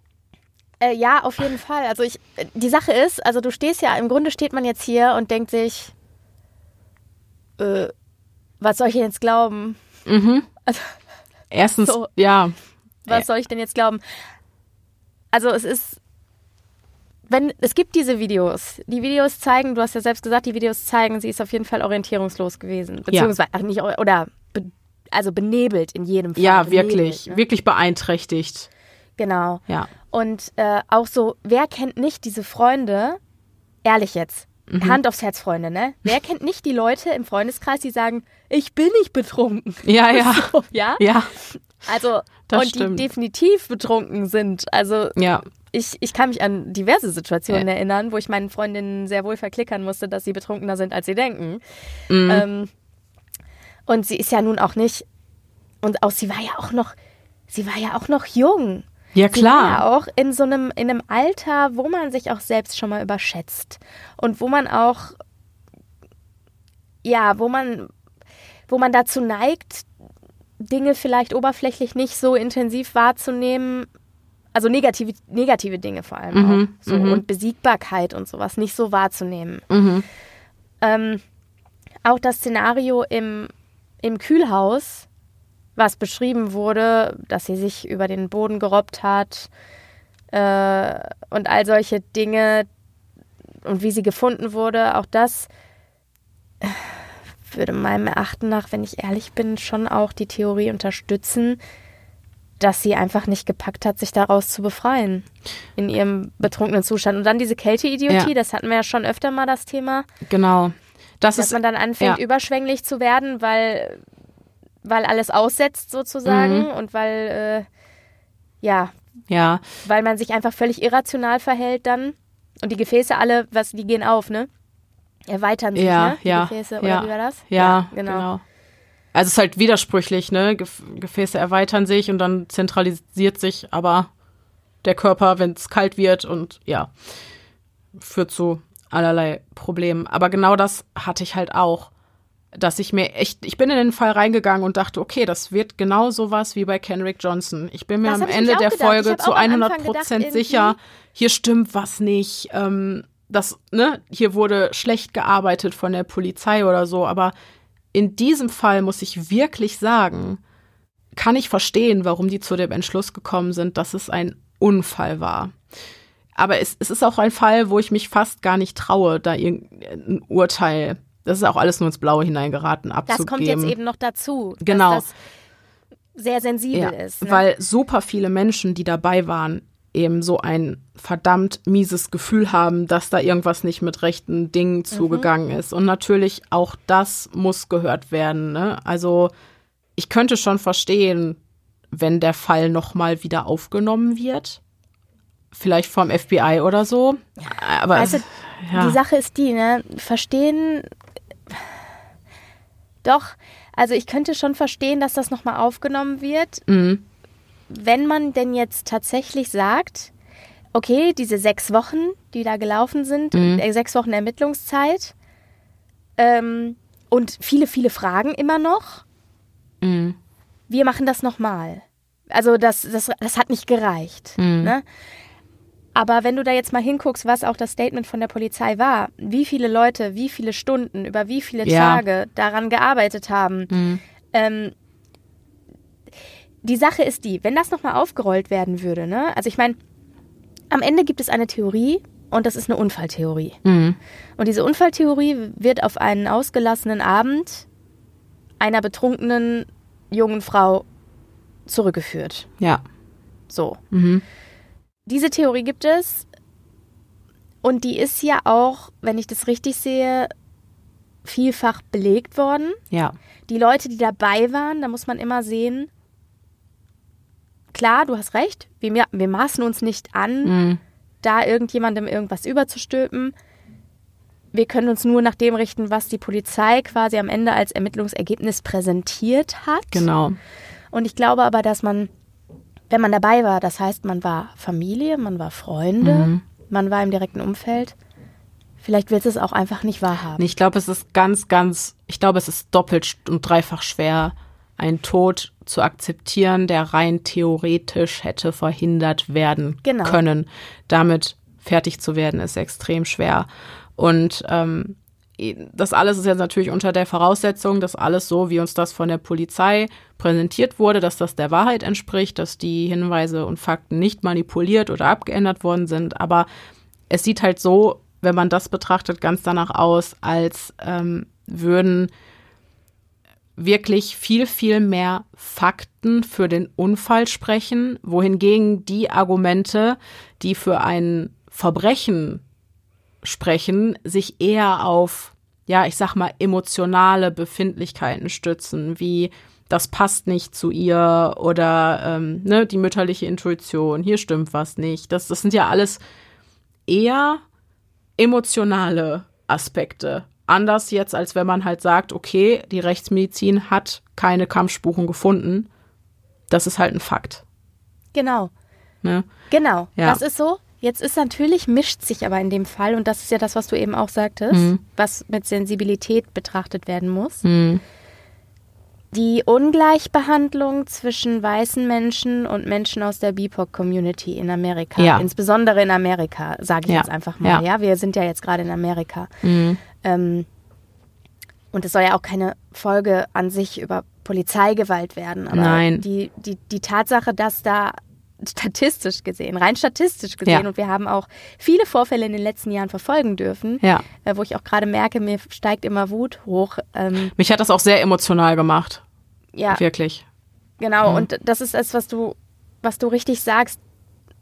Das spielt natürlich damit rein. Und Das spielt Natürlich. sicher auch in die Empfindungen dieser Familie und auch Mhm. dieser Freunde mit rein, die sowieso schon großen Struggle damit haben, zu akzeptieren, wie du schon sagtest, dass dieser Tod hätte verhindert werden können, Mhm. was aber nicht passiert ist. Ja. Also sie hätte nicht sterben müssen. Ja. Und wer ist jetzt verantwortlich dafür? Ich glaube, man sucht auch nach einem Verantwortlichen. Das liegt total in der Natur der Sache, Hm. wenn man einen Angehörigen verliert, dessen Tod Richtig. nicht planmäßig Ja. in Anführungsstrichen war. Ja, Ja, ich dachte mir auch erst, boah, diese ganzen Theorien, diese Verschwörungstheorien klingen irgendwie sehr weit hergeholt, aber dann musste ich mich in die Lage der Angehörigen und Freunde hineinversetzen und ich musste mir wirklich überlegen, okay, was würde ich denken, wenn das jetzt Fr- Freundin, die ich halt kenne, wo ich weiß, okay, das passt wirklich alles nicht zu ihr, wenn der das passiert, ja. dann würde ich auch, glaube ich, extrem beharrlich sein. Und ich glaube, keine Polizeiarbeit wäre für mich dann in diesem Fall gut genug. Vor allem nicht, wenn das Verhältnis zwischen Bevölkerung und Polizei eben so vorbelastet ist, wie in den USA, wie es eben bei der BIPOC-Community und der Polizei der Fall ist. Ganz ehrlich, bei all dem, was da vorangegangen ist, das eben, was, das waren ja nur ein paar Beispiele, die ich genannt habe. Es gibt unzählige dieser Beispiele. Natürlich ist da kein Vertrauen mehr, kein Stück. Du hast, und auch, dass die Mutter sagte, sie hat das Gefühl, behandelt worden zu sein, als wäre sie die Angeklagte quasi, dass sie noch befürchten musste, irgendwie, sie hatte Angst, dass man sie ins Gefängnis steckt. Und man muss auch sagen, auch online, dadurch, dass sie ähm, sich im, in diesem Livestream unmittelbar nach der Benachrichtigung, dass ihre Tochter halt verstorben ist, relativ tough gezeigt hat und relativ gefestigt, hat sie extrem viel Gegenwind gekriegt und extrem üble Nachrede von wegen, So, sie wäre kalt und ähm, die wäre viel zu ruhig, die hat was damit zu tun und Das finde ich Ja. so schwierig. Das ist, das ist im Grunde spielt das, ähm, ähm, schlägt das in die gleiche Kerbe wie eben. Mhm. Sich anzumaßen, jemandem überzustülpen, wie er empfinden soll. Genau. Oder wie er, Wie er sich verhalten Dinge soll. Mhm. wahrnehmen, ja, und wie er auch Dinge wahrnehmen und auch nach also seine Eigenwahrnehmung nach außen umsetzen und präsentieren soll. Das steht uns nicht zu. Mhm. Nee. Das steht niemandem zu. Nee. Das steht vor allem auch keiner, keiner Meute zu, die dann einen Shitstorm lostritt. Ja. Äh, gegen eine Frau, Ja. die halt sowieso gerade schon ein Kind verloren hat. ja, genau. Genau, so ist es. Mhm. Ja. Aber ja, also die Sache ist die, ne, um das so einmal abschließend für mich zu resümieren, ich bin der Meinung, also ich würde mich der Unfalltheorie anschließen wollen, Hm. während ich aber gleichzeitig das absolut emotionale Bedürfnis, einen Schuldigen zu finden und mich nicht damit abzufinden, dass das ein Unfall war, seitens der Familie emotional total nachvollziehen kann Mhm. und vermute, dass das ja, dass ich, also wenn es mir passieren würde, würde ich vermuten, dass es mir ähnlich ginge. Absolut. Dass ich dann auch erstmal Gründe und Vermutungen suchen würde und mich auch nicht äh, damit mit so einer lapidaren Erklärung Mhm. eines Unfalls, das ist ja das Problem. Dieses, ja, war, tja, tja, war einfach Pech. Ja, ja. Ja, und ups. es gibt halt auch einige Widersprüche, ne? Die finde ich auch komisch. Ja, ja. Das kann ich mir Klar. nur so erklären, auch was der Polizist Theresa Martin gesagt hat und was sie letzten Endes wirklich vorgefallen hat, kann ich nur darauf zurückführen, dass auch für ihn gerade die Situation irgendwie neu war und er jetzt auch noch nicht alle Untersuchungen durch hatte und vielleicht noch gar nicht so richtig ähm, die wirklichen Tatsachen und Befunde und Infos über den Tatort auf dem Schirm hatte. Das kann ich mir nur so erklären. Eine Ungereimtheit, die hatte ich jetzt im Skript nicht. Ähm, darauf wollte ich noch mal kurz hinweisen. Ähm, Theresa Martin hat gesagt, sie hätte fünf Stunden warten müssen, bis sie schließlich ihre Tochter sehen durfte. Im Polizeibericht steht aber, dass ähm, die nach Eintreffen der Rechtsmedizin, dass ähm, der Leichnam zwei Stunden später schon in die Rechtsmedizin gebracht worden ist. Das widerspricht sich ja. Also sie kann ja nicht fünf Stunden warten, bis sie dahin äh, durfte, obwohl der Leichnam nur zwei Stunden da war. Nee. Ja, das ist so ein, also da wusste Aber ich jetzt auch nicht, was. Das könnte auch ein Quellending gewesen sein, oder? naja, das, Gegebenenfalls, also irgendwie äh, so ein. es sind ähm, beides Primärquellen. Das ähm, mit den fünf Stunden Okay. hat ihre, also das, das war ein Interview mit Theresa Martin. Das Ja, hat sie in einem Interview gesagt, dass sie fünf Stunden warten musste. Und diese zwei Stunden Angabe habe ich halt aus dem Polizeibericht. Okay. Also da Ja, gibt's okay. jetzt nicht viel, was zu drehen gewesen wäre. Nur noch mal ähm, so viel dazu. Und wenn ich gerade dabei bin bei Dingen, äh, wo ich mir Aber nicht das, äh, guck mal, das, äh, das, das, das, äh, nur da nochmal einhaken. Guck mal, das könnte aber auch daran liegen, dass bei der Mutter wirklich auch ein bisschen was verzerrt ist. Hm. Wegen der emotionalen Beteiligung, weißt du? ja, Oder hast du das Gefühl gehabt, also wirklich jetzt mal eine Frage.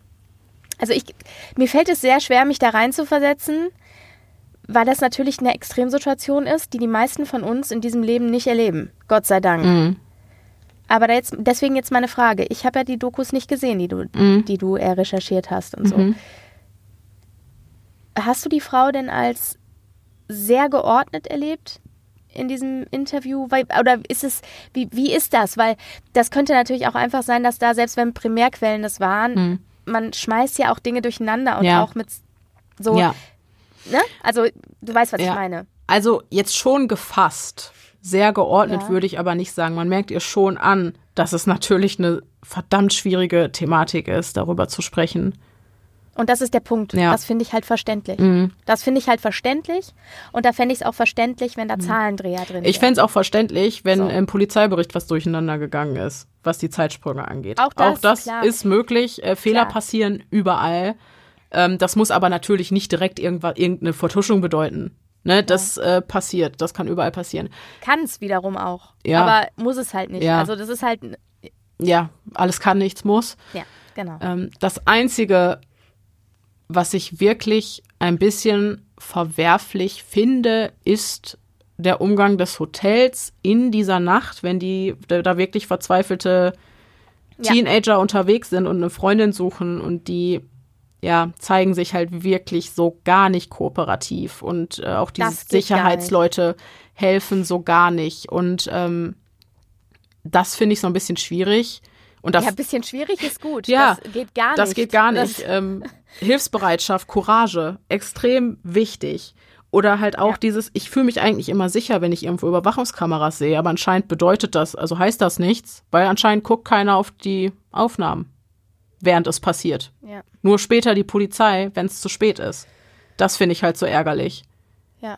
Ne? Weil Aber halt, das sind halt die Dinge, die dann natürlich, also die könnten dann dem Hotel oder deren dessen Leitung zum Vorwurf gemacht werden. ja, Ähm, genau, sind aber ja nicht Teil des Konfliktes zwischen nee, oder des, des fehlenden Vertrauens zwischen der Familie von Kinika und der Polizei. richtig.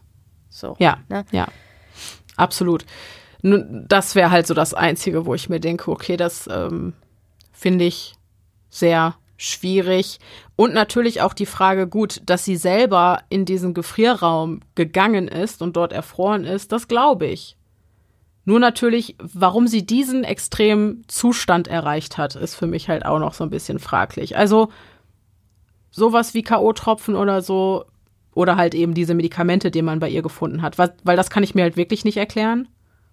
Ja. Ähm, das macht für mich nicht wirklich Sinn, weil da war der, äh, da waren sich die Freunde von ihr auch einig. Die haben mir alle gesagt, die Party irgendwelche Pillen schmeißen, das macht sie nicht mehr. Da hat sie ganz früh gemerkt, das ist nichts für sie. Und ich glaube, dann ist Ja. das auch so, weil sind wir mal ehrlich, Hand aufs Herz.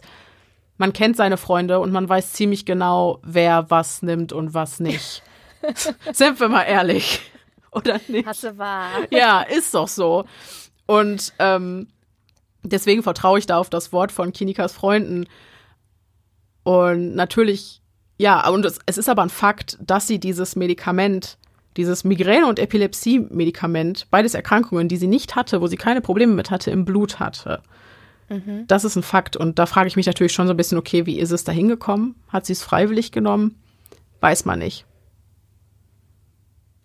Könnte auch irgendeine fahrlässige Handlung gewesen sein mit Todesfolge dann, auch wenn das natürlich wahrscheinlich nicht beabsichtigt war. Das ist auch noch so eine Sache, wo ich mich aufhänge. Dass da jemand ihr was ins Getränk getan hat. Ähm, natürlich nicht mit der Absicht, dass sie schließlich dann verstirbt aufgrund ihres Zustandes. Dass es dann aber so Ja, aber es ist ja nicht, es ist ja aus dem Polizeibericht nicht hervorgegangen.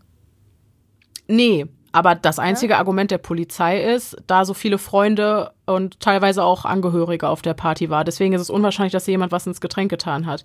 Ja, Ach, das haben die überhaupt nicht toxikologisch untersucht, oder was? ja doch, die hatte ja Doch. dieses Medikament im Blut. Wie ist es denn da hingekommen? Nur weil es keine ge- gängige Date-Rape-Drug ist, heißt das ja nicht, dass man ihr das nicht untergejubelt haben könnte. Ach so. Weil die Wirkung von Alkohol intensiviert dieses Medikament. Ja, okay, okay, okay. okay. Und nur weil da nur Freunde. Umgekehrt vielleicht auch. Ja. Das Medikament intensiviert die Wirkung von Alkohol. Ja, genau. Und ich finde Okay. halt, dieses Argument von der Polizei ist unwahrscheinlich, weil da nur Freunde und Familie waren. Ja, das würde ich Finde ich schwierig, sehen. weil oft si- sind, ist es ja das nähere Umfeld. Ne? Ja, also das, das, Ja. Also das würde ich auch nicht. Ja. ich auch nicht Und ich bin mir als zu 100% sicher, dass ihr Zustand aufgrund der Substanzen zu ihrem Tod geführt hat. Mhm. Und wenn dieser Zustand jetzt durch eine dritte Person herbeigeführt worden wäre, dann gäbe es einen Schuldigen. Das ist die einzige Theorie, die ich mir noch im Rahmen Verbrechen gut vorstellen könnte. Mhm. Weil sowas passiert. Ständig. Ja. Ja. Wir werden es wahrscheinlich nie erfahren, aber Nee, weil ich glaube nämlich, um das nämlich genau nochmal zu sagen, ich vermute, dass wenn der Fall nochmal aufgerollt werden würde, Mhm. dann wäre das eine rein gesellschaftliche Entscheidung. ja, also Keine. ja. Theresa Martin wünscht sich eine erneute Aufbereitung des Falls durchs FBI. Die hatten Klar auch damals die Hilfe angeboten, aber das äh, Rosemont Police Department ha hat abgelehnt. Das ist blöd. Ja, finde ich auch. Und ich verstehe, wie gesagt, diese Mutter und ihren Wunsch Mhm. kann ich halt so gut nachvollziehen. Ne? Ja. Und ich muss halt auch immer wieder an Kenrick Johnson, an den Fall denken. Drei Rechtsmediziner, drei verschiedene Gutachten. Der eine sagt Unfall, der andere sagt eindeutiges äh, Hämatom im Nackenbereich, eindeutig einen heftigen Schlag abgekriegt. Also, ja. Fragst du zehn verschiedene Ärzte, kriegst du zehn verschiedene Antworten, ne? Wie bei Juristen. Wir bei Juristen, genau. Und wir denken, wir haben es hier mit Fakten zu tun, aber ja. Schwierig auf jeden Fall. Es, es war, es ist mir schwer gefallen, da einen roten Faden reinzubringen, will ich ehrlich sein. ja, du hast es aber gut gemacht. Ich finde, es ist Ja, dir gut gelungen. ich hoffe, jeder Oh, konnte und auch unser folgen. kleiner Exkurs in der Mitte. Da kommen wir nochmal so. ähm, darauf zu sprechen, bitte, gerne. Sagt, verratet uns doch mal, wirklich ganz ehrlich sein, als ihr die allererste Aufnahme von dem Help Me, von dem Hilfeschrei gehört habt, habt ihr diesen gehört oder nicht? Und hat das Experiment der ähm, Illusionen, was wir danach hatten mit diesen beiden Audioclips, hat das bei euch funktioniert? Wie habt ihr das Das würde wahrgenommen? mich auch sehr interessieren. Das- ich fand das richtig Ja. krass. ja, Das war ganz, ganz abgefahren. Für mich war es ganz abgefahren. Ja. Mhm. Ich musste sofort schmunzeln hier. Also dieses, äh, es hat sofort so einen Ja. Effekt, dass man hier sitzt und denkt, aha. es ist richtig lange her, dass ich Mhm. über dieses Phänomen gestolpert bin. Und bei mir ist der Effekt halt leider nicht mehr so, weil ich einmal diesen Text dazu gehört habe und ich höre nur noch diesen Text. Ja. Und das Ja, kann ja, ich ja, nicht mehr ungeschehen machen. Mein Gehirn vergisst nicht mehr, hört nicht mehr auf, nach diesen Worten in diesem Ja. statischen Rauschen zu suchen. Ja. Ne? Äh, Deswegen ist leider dieser krasse Überraschungs- und Aha-Effekt, den, den hat man nur einmal. Ich hoffe, ihr habt ihn Ja. genossen. Ähm, fand ich aber sehr, sehr spannend und verdeutlicht nochmal, wie schnell wir zu täuschen sind. Wie fragil Wahrnehmung eigentlich ist. Und Realität Voll. vor allem. Das ist alles halt extrem an unserem, ab, abhängt von unserer Wahrnehmung. Eure Rückmeldungen äh, zu diesem Exkurs könnt ihr uns gerne entweder einfach unter den Beitrag auf Instagram kommentieren, da heißen wir podcast.stimme im Kopf, oder ihr schreibt uns eine E-Mail an podcast.stimmen im Kopf at gmail.com. Das ist so mega Mhm. interessant. Das ist einfach mega interessant. Ja. Ja, das Cool. ist es. So. Danke für den spannenden, für den super spannenden Fall, möchte ich sagen. Ja, das äh, Ähm, freut mit den coolen Exkursen und so. immer gern. Und ich hoffe, dass es jetzt für alle Beteiligten nicht völlig unbefriedigend ist, dass wir wirklich nicht keine Wahrheit finden konnten Ja. heute. Manchmal ist das Rumdrucks. so. Manchmal ist das so. Ich, ich gebe mir Mühe, dass wir im nächsten Fall wieder ganz viel Wahrheit finden.